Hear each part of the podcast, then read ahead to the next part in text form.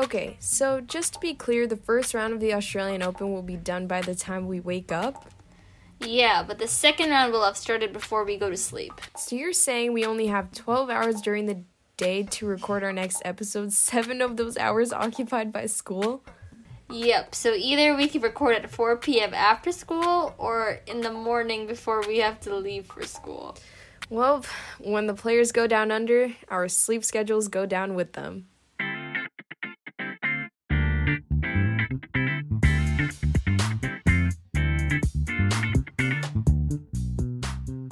Hello, everyone, and welcome to Hold On to Your Racket, the podcast for Gen Z tennis fans. We're your hosts, Josephina And Shravya. Shravya and I are so excited to be creating this podcast and sharing our love for tennis with you all. Josephina and I are two high school gals and tennis fanatics, united together by our on the court and off the court companionship. And we're the young female voices in modern day tennis you've been looking for, so we hope you enjoyed this episode and stay tuned for more. All right, we're back with another episode of Hold On to Your Racket. Today is February 7th, and we are doing an Australian Open preview. We're really happy that finally we have another Grand Slam coming up and we get to cover it. And, um, well, the location of this Grand Slam is quite difficult considering Yeah. our situation. Yeah, the time zones are definitely messed up. Um, so Josephine and I were talking last night about like, okay, when are we gonna record our next couple of episodes? Because with the Grand Slams, we do them a little bit more frequently because there's so much more action to cover. So today, it's currently like, uh, like noon on Sunday where we are, but the Australian Open for us starts tonight. So we are like planning to release this in a few hours so that there's enough time since then. So the time zones are totally whack. But even more whack than that, um, we've planned on waking up, not even waking up, starting to record at five forty-five in the morning on Tuesday. Um, to do our like round one recap, Just to get you guys that preview. content. The amount of pain Exactly. we go through for this podcast. Exactly. But we're really excited, especially because I think that we had a lot of fun covering, well, not only the hmm. all the hmm. tea that was going on in quarantine, but also the tournaments last week. There were some really great matches, there were some great results too. So we're just going to give you a quick rundown of those. So first up we had the Yarra Valley Classic, which was the WTA 500 level event. Ash Barty, the world number one, defeated Garbiñe Muguruza 7-6-6-4 to win her ninth WTA singles title. You may recall that in a bunch of these tournaments, a couple players did end up withdrawing because they wanted to have enough time to prepare for the Australian Open, but Ash Barty ended up as the champion and she played stellar tennis throughout, as did Muguruza. And then next up, we have the Gippsland Trophy, the, another WTA 500, where Elise Mertens took the title after defeating Kaia Kanepi 6 4 6 1 to win her sixth WA singles title. And we remember that at the end of last year, Elise Mertens had a couple of chances to win some titles, but never could because of um, Aryna Sabalenka's crazy winning streak. But then it turns out her opponent, Kaia Kanepi, upset Aryna in the earlier rounds and gave Mertens that opportunity. Yeah. Then we have the Grampians Trophy, the third WTA 500 event, which was organized for the hard quarantine players. So, as if there wasn't enough chaos surrounding this tournament already, given that it was for the hard quarantine players and because it was only a 32 draw, um, the final match was actually canceled because of scheduling. So, both of the finalists would receive the runners up prize money and points, and the finalists were Anett Kontaveit, um, who we're going to talk about in a little bit, and Ann Li who has been having an amazing season since the end of kind of 2020, um, where she did have a bunch of success at some ITF events. And this is the first WTA final for Li, but sad that she wasn't, you know, able to actually play it. And then next up, we have the Murray River Open and ATP 250, where British Daniel Evans defeated Felix Auger Aliassime 6 2 6 3 to win his first ATP Tour title. And this is Felix's seventh final. Um, he still has zero titles, by the way, and he's only 20 years old, so definitely still promising, but come on, Felix, give us some action.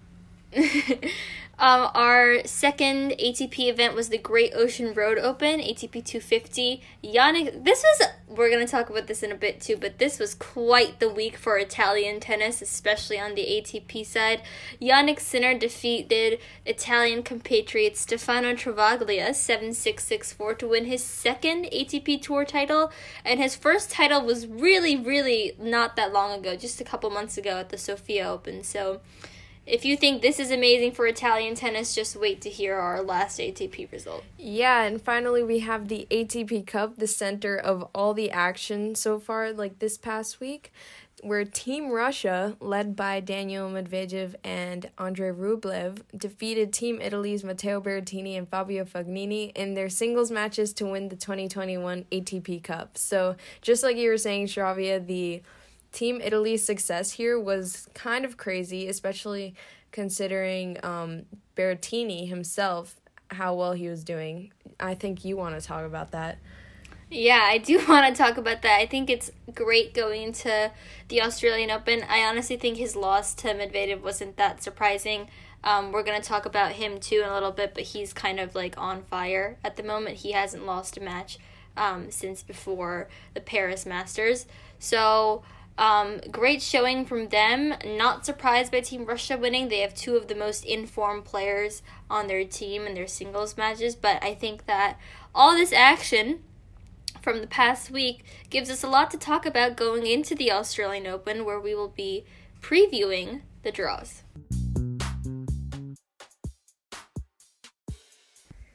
So, just like we promised in our last little segment, we will be analyzing and previewing the Australian Open 2021 draw, both men's and women's singles. So, let's take it away. Yeah, so we're going to start with the ATP draw this time. And starting at the top, let's talk about Novak Djokovic's quarter. So, we the way we're going to do this is we've kind of picked like three favorites or three of the top ranked people in the quarter or three of the people who most people are talking about right now. Um, and we're going to take a look at them, and then we're going to talk about some dark horses and some potential matchups too. So I would say the favorites in Djokovic's quarter, we have first up, obviously, Novak Djokovic. So defending champion, king of the Australian Open, um, going for his ninth Australian Open title. Um, so going into the Australian Open, he played the ATP Cup. Um, they Serbia were the Serbia was the defending champion, but they obviously didn't end up winning. But Djokovic himself won both of his ATP Cup singles matches versus Zverev and Shapovalov, um, which is pretty good. Obviously, amazing 2020 ATP Player of the Year. And I mean, I think Djokovic cans can be fans can be pretty confident in his capabilities to do well in Australia. He's certainly the favorite for the title, I would say, because he's just known as the king of the Australian Open, defending champion, so solid, and he's definitely going to be the one to beat. Um, but having said that, as we're going to continue talking about, there are certainly other players who are going to be forces to be reckoned with for Djokovic in this tournament. So next up, um, in his quarter, Alexander Zverev, who is the sixth seed, he actually had um, pretty decent success last year at the Australian Open. That was kind of his uh, Grand Slam breakthrough, where he reached the semifinals before falling to eventual finalist uh, Dominic Thiem. Looking back to Zverev's season near the end of last year. Um, he won a couple titles, but then he's had pretty mixed results since then at Nitto and the ATP Cup. But looking at his draw, it honestly doesn't look too bad. He definitely has a chance to make it through to the quarterfinals. The next highest seed in this section is Gael Monfils, who hasn't really been doing that great the past few months. Um, so Zverev, as much as Josephina and I hate to say it, um, does seem to have good opportunities in his section of the draw and could uh, pose a challenge for Djokovic, um, especially since they went to three sets in their ATP Cup match. And then our last person to talk about in terms of like favorites or top seeds in this section is Gael Monfils, who's the 10th seed. It's hard to pick a third favorite in this draw because I think that Djokovic and Zverev are the two strongest. Um, but Monfils is the next one up. He's had mixed results, not a great 2020 since the tour restart. Um, he did all right in the ATP Cup, um, but you know, he faces his potential second round versus Nishioka or um, a third round versus Bublik or Lajovic. So that's really difficult in the early rounds, so it's unclear how well he might do. But if there are two top ranked players to look out for in this quarter, it would um, certainly be Djokovic and Zverev. And next up, we have the Dark Horses, starting off with John Millman, who won his first title a few months ago. And of course, like any other Australian that we've heard of, loves playing in front of his home crowd. I mean, we saw all of that. I mean, uh, what's his name? Alex de Minaur. He won his first title in Australia. So, of course, another example of the home crowd strength. And then we also remember John Millman's epic third round versus Federer last year at the Australian Open. That was quite the match. And he faces Corentin Moutet in the first round and then possibly Raonic in the second round. So those could be good matches if he wins and we're right. yeah, I, I think that he could have the capability to take out Raonic, but um, John Millman's definitely a guy to look out for. Next up, in terms of dark horses, we have Stan Wawrinka. He's the 17th seed.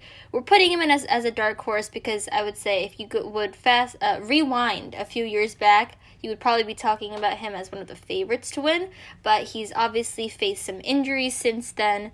Um, so you know, not the not as smooth of a run um, ever since his previous Grand Slam victories, but he tends to do pretty well at the Australian Open. He reached the quarterfinals last year. He won the title in 2014. He's still having mixed results um, over the past few months, and he withdrew from the Murray River Open to have time to prepare. But I don't know about you, Josephina. For some reason, looking at his draw, I think we were talking about this earlier. You know, Djokovic is there. Wawrinka has a pretty good head to head or like recent head to head versus Djokovic. I, for some reason, have a pretty good feeling about Wawrinka this tournament. Oh, definitely. I even I think he could go all the way, like to the title. If that I would be so happy if that would happen. I think it's um, so possible because just like you said, the like big person standing in his way there is Novak Djokovic, and while that seems like a huge opponent for him, I was looking at the head to head and I was like, wait, this is Wawrinka beat him at their last two meetups at the U.S. Open. So I think chances. the I think the main thing for Wawrinka will be trying to stay healthy and injury free. Yeah. I think it's good that he withdrew. We saw that with a lot of players, but I think it's good that Wawrinka withdrew from the Murray River Open to really make sure he had time to rest and prepare. So I'm really hoping that he has a, a good run. So next up, we have some potential matchups. First up, we have Monfils versus Bublik. This, of course, would be such an entertaining match because they're both like those showcase players. I mean, Gael Monfils with the crazy um, overheads, Bublik with his, with his underarm serve. Yesterday, um, I was playing uh, tennis, and one of our coaches was like, um, trying these like weird things out with his serve, and so um, we were doing like serves and returns. So I was returning and he was like serving stuff, and all of a sudden he starts doing like these weird underhand slice serves, and they would like they would they were actually like kind of good, and whenever they would bounce, they would like spin in the totally opposite direction. And I was like, wow, this guy has been taking lessons from Bublik or something. These are like pretty good underhand serves. And then he tried doing it in a doubles match and double faulted, but that was so that was embarrassing for him. But um, I don't know the the underhand serve is I like if it works, it works. Like I don't get why people get so mad about it. It's always fun to watch. Yeah, and since it's not really like proper etiquette kind of in tennis, when players do it, it's always so entertaining cuz it like it just adds a new flair to the match. Anyways, Monfils and Bublik have a possible meetup in the third round. Next up, we have a possible potential Djokovic versus Zverev quarterfinal. They just had a three set battle at the ATP Cup, and judging from their draws, they both have a decent chance of making it to the quarterfinals. This could be an opportunity for Zverev to make more of a breakthrough and dethrone the Australian Open king, but then again, he is the king for a reason, so we don't really know how that's going to go. And then again, we would rather neither Djokovic exactly. or Zverev reach the quarterfinals. That's why um, we're counting on Stan. um, going into the bottom quarter of the top half of the draw, which is Dominic Thiem's quarter. Um, obviously, the first favorite here is Dominic Thiem. So, won his first Grand Slam last year at the US Open, and he reached the finals of the Australian Open last year as well. He lost to Djokovic in a five set match. Um, and I would say Thiem definitely has his eyes set on the title, and he's definitely one of the top contenders given how he has shown. Um, that over the past few years that not only does he have that ability to go super deep in the slams and challenge the big three but also has huge potential even on the hard courts because people kind of refer to him as the prince of clay but his first grand slam came on the hard courts and he did so well in the indoor hard court season as well However, Dominic Thiem has a pretty difficult section of the draw. So pretty early on, he could meet either Ugo Humbert or Nick Kyrgios. Um, the winner of Cilic versus Dimitrov or the winner of Nishikori versus Carreño Busta before the quarterfinals. So there is a definitely there's definitely a very difficult section there for Thiem. Um, but then again, he has shown us that he has the capability to beat these players. It's a question of whether these matches extend really long and wear him out in the early rounds physically um, before he can, you know, make it even deeper. Our second favorite is the eighth seed Diego Schwartzman, who obviously made his breakthrough in the second half of the season, and he actually has a pretty decent section of the draw to reach the quarterfinals. So his potential meetups would be a third round versus Benoit Paire, if Benoit Paire even makes it that far, um, and then a potential round of 16 versus um, Shapovalov, Jannik Sinner, or FAA, which would all be amazing matches, but all players that Diego does have the capability of beating, in my opinion. He leads the head to head versus both of the Canadians. So, um, I think if Diego keeps his form from last year, he has a big chance to make the quarterfinals. And then once again, we find ourselves talking about Italian success in 2021 with Jannik Sinner, who we chose as the third favorite because although he is unseeded, this kid is going crazy on the court. He just won the Great Ocean Road tournament, and like we said earlier, he just um, very recently won his first tournament in Sofia. And he faces Shapovalov in the first round. that just gives me physical pain to say that one of them is going to be gone so early in the tournament. But given his level and how deep he's gone in past um, Grand Slams like the Roland Garros quarterfinals, he definitely has chances in this tournament. And then next up, we have our dark horses, starting off with Nick Kyrgios. There's not much to say about him because he was pretty much AWOL for an entire year, but he really brings it in front of his home crowd and in big matches and tournaments, so he definitely has potential. Yeah, you can never discount Nick Kyrgios from anything, especially since he might meet Dominic Thiem pretty soon. Um, our second dark horse is Ugo Humbert, the 29th seed. Uh, we talked about him a lot kind of towards the end of last year because he did have a pretty good 2020. He, you know, won a couple of titles, but he has yet to have like a Grand Slam breakthrough. So, should he get past a potential matchup versus Nick Kyrgios in the second round, Ugo Humbert could also be a force to be reckoned with at the Australian Open. And then we're back with the potential matchups, starting off with Schwartzman versus Sinner. This could possibly happen in the round of 16. They've never played each other before, and Diego has a pretty clear shot of making the round of 16. Sinner's section is a bit more difficult considering he has to beat Shapovalov and Felix in order to get there, but his success de- recently definitely indicates that he can make it.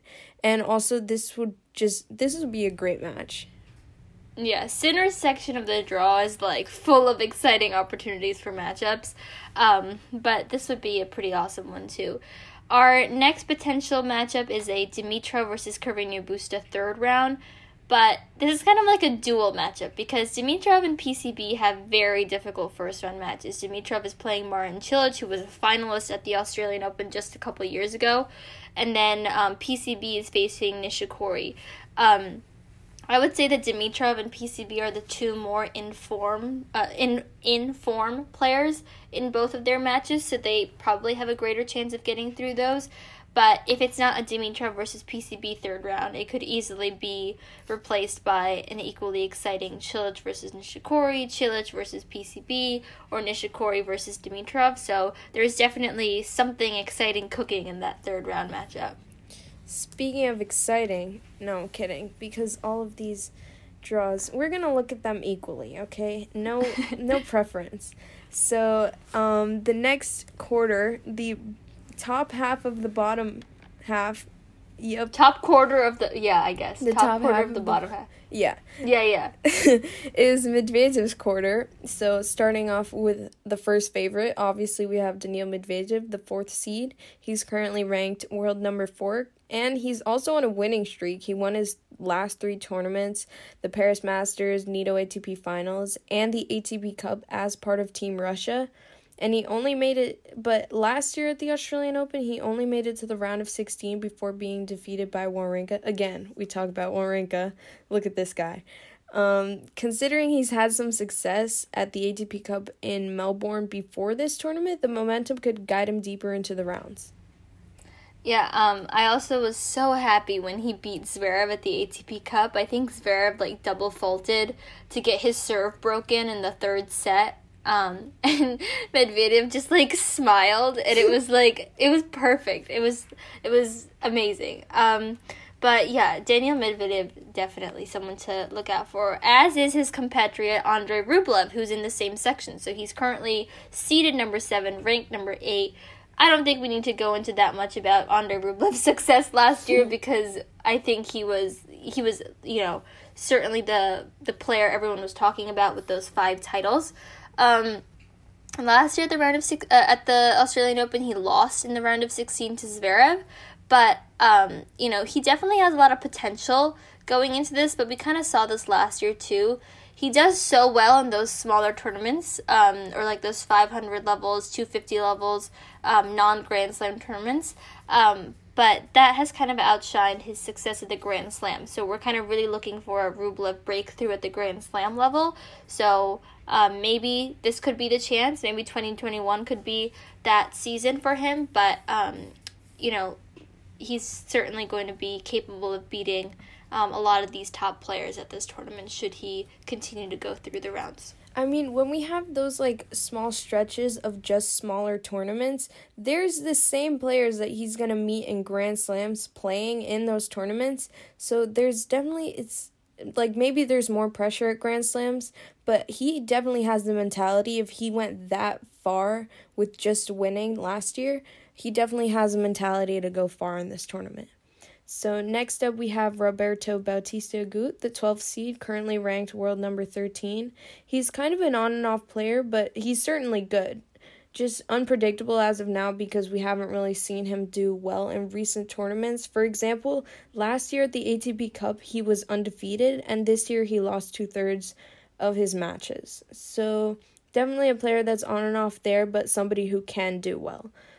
And then next we have our dark horses, starting off with Casper Ruud, the 24th seed and world ranked number 27. He reached the Rome Masters semifinals last year, and he has potentials in big tournaments because of that, and his slot of the draw is forgiving. So the earliest he would have to face a top 10 player is round of 16, so that definitely leaves him an opening. Yeah. Our second dark horse is Lorenzo Sonego, world number 34, and he's the 31st seed. We obviously remember him for beating Novak Djokovic in the quarterfinals in Vienna, and then um, Sonego eventually ended up reaching the finals of that tournament. So, you know, this is Djokovic's kind of home turf technically here, so maybe if Sonego, you know, what if we see a Sonego Djokovic final? I don't know about you, Josephina, but maybe that could be a possibility. I'm kidding, but um, yeah, Sonego. I mean, if it, if this Italian tennis kind of winning streak or like success continues, I think Sonego is gonna have a pretty uh might have a pretty good tournament here too. Because again, he did show near the end of last season that he does have that capability. So you know, depending on how his section of the draw plays out, he could also make a pretty deep run. Yeah, I mean, we keep seeing this common theme of Italians in tennis. So just this it's just the entire country as a whole on the men's side doing so well. Um, next up, we have our potential matchups. Once again, starting off with and ending with Daniil Medvedev, the fourth seed, and Andrei Rublev. So they were recently teammates for Team Russia at the ATP Cup, and they are now placed in the same court of the draw, meaning one of them has to fall before the quarterfinals. Or no, before the semifinals. So both players have been playing some of their best tennis ever, again, going back to Andrei Rublev's success last year and Daniil, Daniil Medvedev's success at the endish of last year and going into this year. So it's going to be, or it could be, I mean, because it's potential matchups, a really good match. Yeah, and then um, those are pretty much, that was pretty much the only kind of interesting potential matchup we found there, but going into the last section of the ATP draw because I know that we're also super excited to talk about the WTA draw after this too, as I know you guys are as well. Um, we have Nadal's quarter. So the favorites here, obviously, second seed Rafael Nadal. I don't think like it's Rafael Nadal. Obviously, he's gonna be one of the favorites. Um, he had a pretty good season as always last year with the Roland Garros title. Um, last year at the Australian Open, he lost the Dominic Thiem in the quarterfinals, and this year, kind of the next top seed in his quarter is Stefanos Tsitsipas, who has also made a breakthrough at the Australian Open before. Um, so that would be an interesting matchup there. Um, I would say though that remember that Rafael Nadal only has one Australian Open title. Like each of the big three kind of has that one tournament where they haven't you know, gotten more than one title at. So for Roger and Djokovic, Roland Garros, for Nadal, it's the Australian Open. And, you know, I would say that with, like, I would say that, in my opinion at least, I would give more of a shot to someone like Dominic Thiem or Medvedev to do well at the Australian Open than Nadal. The but, Australian Open and um, US Open are kind of those tournaments that, although, like, obviously we have Djokovic as kind of the quote unquote king of the Australian Open, you see more players that are not really the top th- three winning these tournaments. So that's why it really opens up the field. Yeah, and I also think that going into the ATP Cup, Nadal didn't play any matches there. He said he had some sort of like little injury in his back, I believe. Um, it's good that he's giving that time to rest. Uh, unclear on how that will play out in terms of his performance this year, but um, I would say that since it's the Australian Open, he does have you know some pretty good hard quarters in his draw and people with potential to take him out here. Um, I'm not so sure about how successful he'll be um, at the Australian Open this year. Next up, we have Stefanos Tsitsipas, the fifth seed, world number six. His success last year was kind of spotted. He lost in the round of 32 at the Australian Open, but then made it to the French Open semifinals. Kind of an inconsistent player right now, but being aware of his potential, he always has the chance to do well in Grand Slams, so that's why we're putting him up here. I also think it would be super interesting to see him play Nadal, um, because you know I think that would be because Stefano Tsitsipas reached the semis of the Australian Open just a couple years ago, so he definitely does have potential here. Our third favorite in this section is Matteo Berrettini. Your first favorite. we cannot go uh, without in an episode without mentioning Matteo Berrettini, but um, he's the number ninth seed, world number ten. Terrible year last year. I'm so sorry, Matteo, but it was quite unsuccessful compared to his 2019, especially. However, people have been referring to this as his flop era, quote unquote. But however, he came back and kind of ended that flop era at the ATP Cup this past week. The only singles match he lost was versus Daniil Medvedev, and we discussed how that was kind of a given, just you know, considering how on fire the Russian is. Um, but he beat world number three Dominic Thiem, which is super big, especially on the hard courts, um, and defeated other top players like Gael Monfils and RBA, and led Team Italy to the finals. So Berrettini definitely is going to be a, a good uh, person to keep an eye out for. Hopefully, can carry that success into the Grand Slam. But he does face a pretty difficult first round versus Kevin Anderson. So we'll see how that goes. Next up, we have our dark horses in this quarter, starting with Alex de Minaur, the 21st seed. He made it to the US Open quarterfinals last year and the Antwerp finals. He won in Antalya earlier this year, so it's definitely setting a good tone for normal style running tournaments, um, also known as not the ATP Cup. he has a home court advantage because Aussies are known to get quite fired up while playing on home turf. And but he faces Tennys Sandgren in the first round. So he uh, he's definitely someone who's had some success at the Australian Open in the past, but he's like definitely the most unpredictable player in the ATP. Like I'll just I'll put that up there. The most unpredictable. Yeah. Um, our next dark horse is Carl- Carlos Alcaraz. So he's kind of you know been coming on the scene lately. A lot of people are talking about him. Um, world number 146, and he is actually a qualifier. So great job. To, props to him for qualifying his way through. He's 17 years old, so you know we don't want to put too much expectation on him, but like it's crazy that he's had this much success already. He won five titles last year, two ITF levels three challengers, and he also took out number one seed David Goffin in the second round of um, the Melbourne One tournament, which was his first top fifteen win. So, and he's been practicing with Nadal. He did a little practice session with him a couple days ago. So, I would say that you know keep an eye out, out for Alcaraz as well.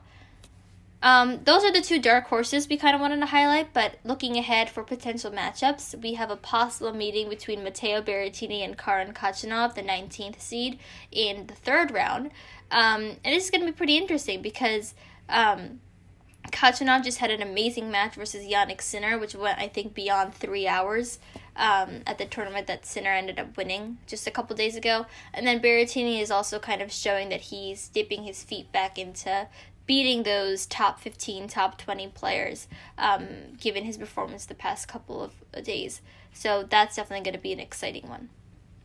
Next up on the potential matchups, we have Carlos Alcaraz and Kevin Anderson. This one's a bit of an interesting one, but I mean, I mean Kevin Anderson, the ultimate veteran versus the ultimate newbie this would happen in the fourth round or round of 16 so it would i think it would be the ultimate battle between the player generations. Also if you know alcaraz gets that far and say that kevin anderson could easily be replaced by someone like berrettini or khachanov because i think berrettini and kevin anderson is the first round. So carlos alcaraz versus any of those players would be super cool.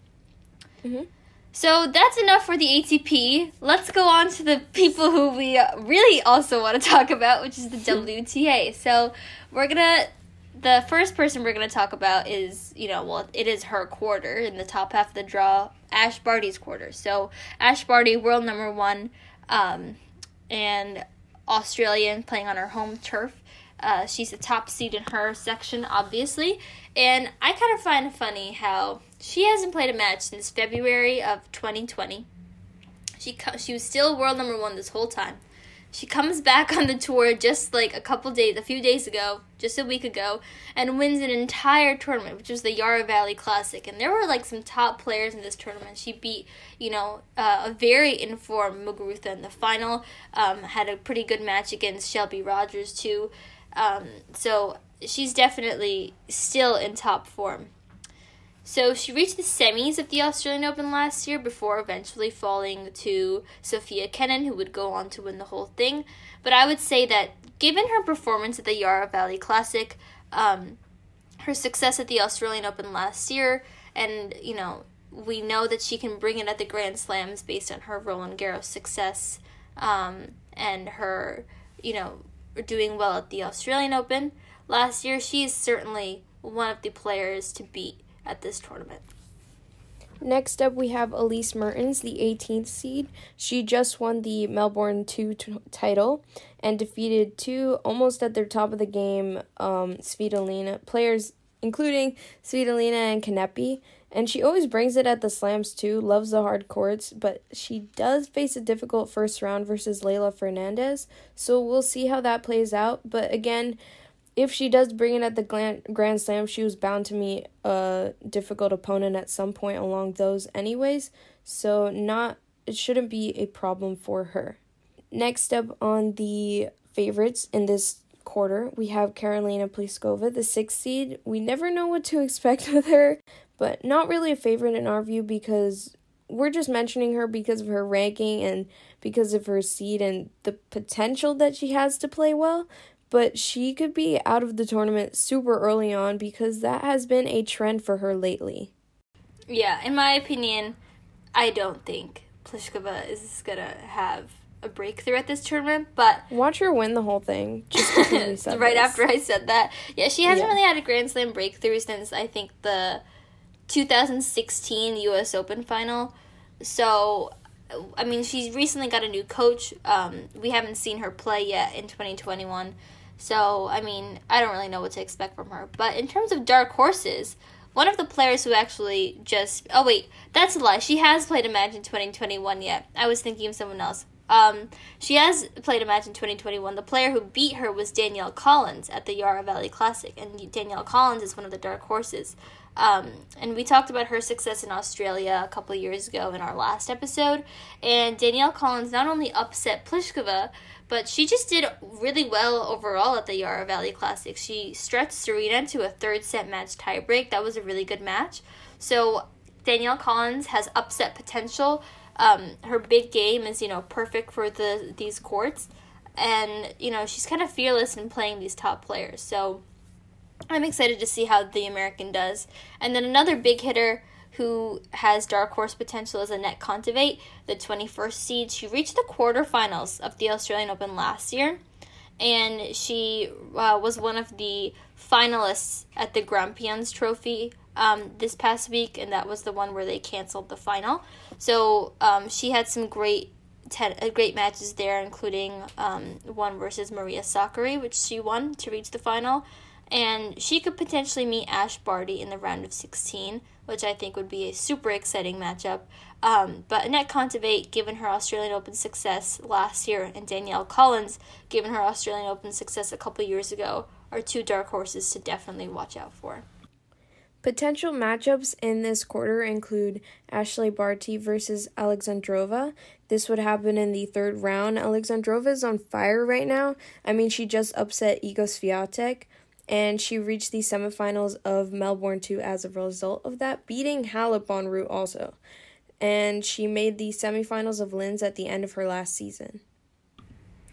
And then we have another potential matchup between Danielle Collins and Karolina Muchova, who's the 25th seed. So that would be a potential third round match. And Muchova is also something we've, uh, someone who we've mentioned here and there, uh, since she did have a pretty good U.S. Open. So that would also be fun to watch. But going into the next quarter in the top half, which is Sofia Kenin's quarter, um, let's talk about some of the favorites there. So, Josephina, why don't you tell us a little bit about about about our defending champion? Sure. Sofia Kenin is the fourth seed this time. She fell to Garbiñe Muguruza at the Yarra Valley Classic, so a little bit of a rematch there of the last Australian Open final. She's still one of the favorites to win though, but there's a lot of pressure on her to do well because of her success at the Australian Open and Grand Slams last year. Her path to the quarterfinals does look pretty good though, so definitely an opening there for her to do well, although Kanepi could be her second round opponent, and she's pretty dangerous right now. Yeah, Kanepi is known for upset potential, as we saw this past week. Our next favorite in this section is Victoria Azarenka, who's the 12th seed. So she withdrew from the Grampians Trophy to have enough time to rest and prepare for the Australian Open. She's a two-time Australian Open champion. She kind of, you know, came back onto the scene last year, reaching the US Open finals, so she is showing that she can really bring it at the Grand Slams. And as we know, she loves the hard courts. Um, and her section of the draw is super exciting but very difficult. So there's a possibility a possible third round matchup versus Maria Sakkari. Um, and there are a couple of other players in that section too who we're going to talk about in just a bit. But you know, Vika always brings it at the slams, and she is looking to be in very good form. Um, so we would definitely put her as one of the forces to be reckoned with because I think that the other people in this section, the top seeds, like Sofia Kenin, for example, she does great at the Grand Slams, but she also, you know, didn't make it too far at Yarra Valley. So I would say that Azarenka is someone who has that upset potential for those top five players. Lastly, speaking of top five players, um, Alina Svitolina in this quarter is the last of the favorites. She fell to Elise Mertens at the Gippsland Trophy um, tournament recently, and she has a difficult draw, faces Bouzkova in the first round, and possibly Gauff in the second round. Sakkari and um, Azarenka are also in her section, so definitely some difficulty there, but she is a player who has the potential to beat top players like these since she is a top player herself.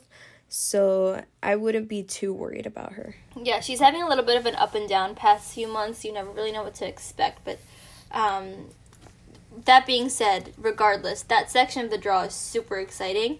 And when we're gonna in our dark horses, one of the dark horses we picked out is Maria Sakkari, who is in that section of the draw. And as we know, she reached the semifinals of Grampians before falling to Kontaveit in that very close match. It went to a third set tiebreak. And we talked a lot about her, you know, success and potential um, kind of in 2020. And, you know, again, she's in the Azarenka, Svitolina, Putintseva, Coco Gauff section of the draw, which is crazy. Um, but honestly going to be the one I'm most excited about on both the ATP or the WTA sides. That's where my eyes are at. But I would say that Sakkari is definitely one of the front runners within that section. And then our second dark horse is Kaia Kanepi, who, you know, reached the finals of Gippsland but lost to Mertens and then beat Sabalenka, Kasatkina, and Alexandrova on route. So that's pretty darn good, and she could face pretty solid. yeah, and she could face Sofia Kenin in the second round, which could be very dangerous for the defending champion, as we noted earlier. So for potential matchups, we have Brady, this 22nd seed, versus Joanna Konta, the 13th seed. This would happen in the third round, and of course, Brady had some significant success last year, especially at the U.S. Open. And then we have Joanna Konta, who also did well these are both awesome players that are they're just consistent during their matches but like considering overall results it's kind of on and off with them so this could be a very good match and then we also have Sakkari versus Azarenka. And again, we spoke about how they're in this little section of the draw that is so incredibly packed. So any combination of those would bound or bound to be like interesting and something worth watching.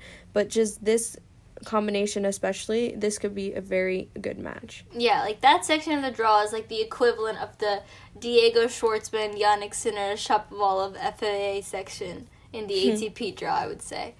Moving into the bottom half, we have Osaka's quarter, who, as you know, Josephina and I are big fans of.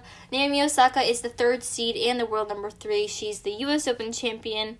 Um, hasn't played since then, but has won all of her matches since then. Um, before withdrawing from the Yarra Valley Classic to prepare um, for the Australian Open. So she's loves the hard courts. Um, obviously, she does have an Australian Open title in the book for her, but last year she lost uh, to Coco Gauff in this uh, round of 32 at the Australian Open. Um, but honestly, looking at her form and how she was playing at the Yarra Valley Classic, she looks to be in pretty good shape, and you know, you can never count her out of, of the Grand Slams. Next up, we have Bianca Andreescu, the ninth seed. She is the world number nine, and um, well, we don't even know what to say about her. Yeah, she's been gone. Not just last year, but for basically a year and a half. Mm-hmm. The last we know of her is that she won the U.S. Open. Like that's the last we've heard. Um, so obviously she performs well under pressure and on hard courts. Like this is just I was trying to pull the little information. We don't. We don't have, we have, enough to like, especially since Josephina and I like started this podcast like what a few months ago, half a year ago. She hasn't been. She back. just hasn't been back. Um, yeah. So so yeah, her results are really hard to predict considering the length of her absence. And we'll also because she just did she didn't even play in any of the tune-up events because she withdrew from Grampians. Oh because she didn't want to like injure herself because she's so injury prone, um, which I guess was a smart decision. But well, she'll be back in a in a in just a couple of days. Hopefully. Yeah, our last favorite um, in this quarter would be Garbiñe Muguruza, the 14th seed and the world number 14th. Made it to Yarra Valley final, Australian Open final last year. So, you know, she does well in Australia, as we can see, but she's also one of those players who is kind of like inconsistent. Like, she'll be doing really well, and then all of a sudden she'll kind of bow out in the early rounds. So, I don't really know what to expect from her, but her form was great at Yarra Valley, but a Grand Slam is a whole nother ball game. Um, and she is a Grand Slam champion and the defending finalist, but she also has had results um, that we wouldn't expect from her. at Grand Slam. So excited to see how she performs. And then starting off with the dark horses, we have Petra Kvitova first. Um, she is the world number eight, seeded number nine in this tournament. She's had solid performances at Grand Slams last year, the AO quarterfinals, the French Open semifinals. She's a great, consistent player that has chances of making it far in tournaments. I mean, she's, yeah, she's just a great player, and honestly, we would like to see her do well here. Yeah, and then the other dark horse who actually just recently played Petra Kvitova um, is Venus Williams, the world number 81, but multiple time Grand Slam champion. And she recently played Kvitova at the Yarra Valley Classic, um, but eventually fell to her there. But, you know, everyone was talking about that because of how well she was doing um, on court and how, you know, she was looking, her game was looking pretty good. So I'm hoping for a big Venus breakthrough um, because, you know, just a few years ago she was back in Grand Slam finals. Um, so I definitely think, you know, she can bring some of that back this year as well. Some of the potential matchups here are again Petra Kvitova versus Venus Williams in the round of 16. They are both solid players that are kind of in their not I wouldn't say comeback era for Venus Williams it is. Petra Kvitova we've seen her a bit last year and she's done well last year, so They're definitely some of the more veteran players on the tour. Yeah, exactly. That's what I was trying to say. Um, and then we have Garbiñe Muguruza and Naomi Osaka in the round of 16. Oh, this, wow. That's, that's awesome. a good one. Yeah. I mean, we love both of them, and I mean, Osaka obviously has had more success recently, but they're still both like awesome classic players. Yeah. Um, this is definitely a difficult section of the draw for Osaka as well, I would say. So a lot of exciting um, match options there. Our last section is Simona Halep's quarter, which is the bottom uh, half of the bottom half of the draw. So our first favorite, obviously, Simona Halep. Um, the world number two reached the semifinals of the Australian Open last year.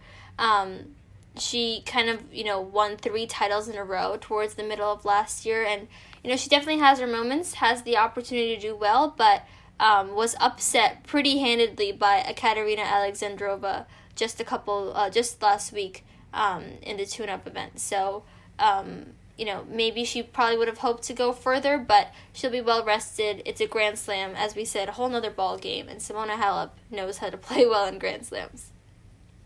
And then next we have Aryna Sabalenka, the seventh seed. She was undefeated for three titles leading into Abu Dhabi in 2021, but then she lost in the first round of the Gippsland Trophy. So, considering her half a year long winning streak, she definitely has the potential here to go deep. But then again, she did just lose, so maybe she's having a little bit of a like um stoop in her um results. Yeah, it's she's very unpredictable. She does very well in like non Grand Slam events, but has yet to have a Grand Slam breakthrough. But mm-hmm. then again, that always has to break at some point. I, I do think she has a Grand Slam breakthrough coming her way. Now, speaking of a player who has had many Grand Slam breakthroughs, many, quite the amount 23 Grand Slam breakthroughs, um, Serena Williams, who dropped out of the top 10, as we noted a couple months ago, um, but nevertheless, uh, 10th seed, world number 11. She lost in the round of 32 at the Australian Open last year. Um, we remember that um, match versus Wang. Um, but, you know, she's was playing super well at the Yarra Valley Classic. Um, and she made the U.S. Open semifinals too before falling in that match to Azarenka. And obviously, we've seen time after time again she's reached all these Grand Slam finals in the past few years, but has kind of, you know, fallen into not being able to close with that last match. But Serena Williams is Serena Williams, the greatest athlete ever. So solid performances going into this tournament. She's definitely looking strong, and you can never count her out. And next up on the dark horses, we have Iga Swiatek, the 15th seed, the world number 17 right now. She is a very recent Grand Slam champion, recent meaning the last Grand Slam that happened. And since then, she did have an early exit at the Gippsland Trophy, so it's kind of man the results there. But then again, we know her mental game is strong. Because she discussed, I think it was in an interview or press conference, doesn't matter. She talked about having a sports psychologist that really helped her really finish and strongly at the French Open when she did win that Grand Slam. So she has very good chances of recovering well for this Grand Slam. And then our second dark horse is someone who we've started talking a little bit more about, Marta Kostyuk, the world number 86 at only 18 years old. She recently made the Abu Dhabi semifinals, which was the WTA 500 event. So she was playing super well there. She really did show her potential in bigger tournaments. And I always like to mention this, but her match versus Naomi Osaka at the US Open also showed her capability to really challenge the top players. So I think that she's definitely a player that you really want to keep an eye out for at the Australian Open. Um, since people are starting to talk about her more and more, she's showed her success already this season at um, Abu Dhabi. So um, we'll see how she does at the Australian Open. Some potential matchups here in this quarter are Serena Williams and Aryna Sabalenka. Both, I mean, Serena Williams, another sort of veteran player, and then Aryna Sabalenka, the kind of up and coming star. So, really interesting to see matches between these two kind of generations of tennis players because it really shows like when the new wave of players is coming in or whether the old well the, whether the players that are have already been there are like there for to stay. And this would happen in the round of 16 and then we have Simona Halep and Iga Swiatek also in the round of 16. Definitely an interesting match here because of Iga Swiatek's recent success. And I mean, they kind of lost to the same player in that recent tournament, so yeah. so they definitely have a common person. Common, common, yeah. I find it ironic. Yeah. That's it. Also, because uh, a couple years ago at the at, um, Roland Garros, Simona Halep like whooped Iga Swiatek, and then this year Iga Swiatek whooped Simona Halep at the uh, French Open. so there's definitely some like dualities going on there. They have some history there. Yeah. So as we round out this episode, we did want to give you guys a little list of some of the first round matches that we're really excited about um, and that you definitely might want to take a try to get a glimpse of. So in the top half of the ATP draw, some of the best um, first round matches are Shapovalov versus Sinner, Cilic versus Dimitrov, Monfils versus Ruusuvuori, um, and Nishikori versus Carreño Busta. And then in the bottom half, we have David Goffin versus Alexei Popyrin. Kevin Anderson versus Matteo Berrettini, Fabio Fognini versus Pierre Hugues Herbert. I can never pronounce his name. and then we have Tennys Sandgren versus Alex de Minaur. Nice. Um, in the WTA top half, we have Martina Trevisan versus Ekaterina Alexandrova. That's definitely exciting. Um, Victoria Azarenka versus Jessica Pegula, Maria Sakkari versus Kristina Mladenovic, and Elise Mertens, Mertens versus Leylah Fernandez. And then in the bottom half, we have Suvoi versus Svetlana Pironkova, Bernarda Pera versus Angelique Kerber, Vera Zvonareva versus Elena Rybakina, and Veronika Kudermetova versus Marta Kostyuk. So a lot of solid matches in the first round here. Yeah, so just to round out our discussion and our preview of the tournament, Josephina and I kind of took some time to think about who our favorites to win the tournament are. Not necessarily the people we want to win, um, not saying that we don't that we dislike any of these players, but kind of who we think has a shot, who we have a good feeling about. Um, for me, I was so impressed by her performance this past week. Um, also, because she did well at the Australian Open last year, I'm picking Ash Barty to win the tournament. Um, I think that she has a great shot of doing well here. And then, given his insane winning streak, capability to beat amazing players, and love for the hard courts, I'm picking Daniil Medvedev for my ATP champion. And then for me, I have Naomi Osaka. I mean, I would bet a good ten dollars on her. A good ten dollars. I don't have that much money. Okay.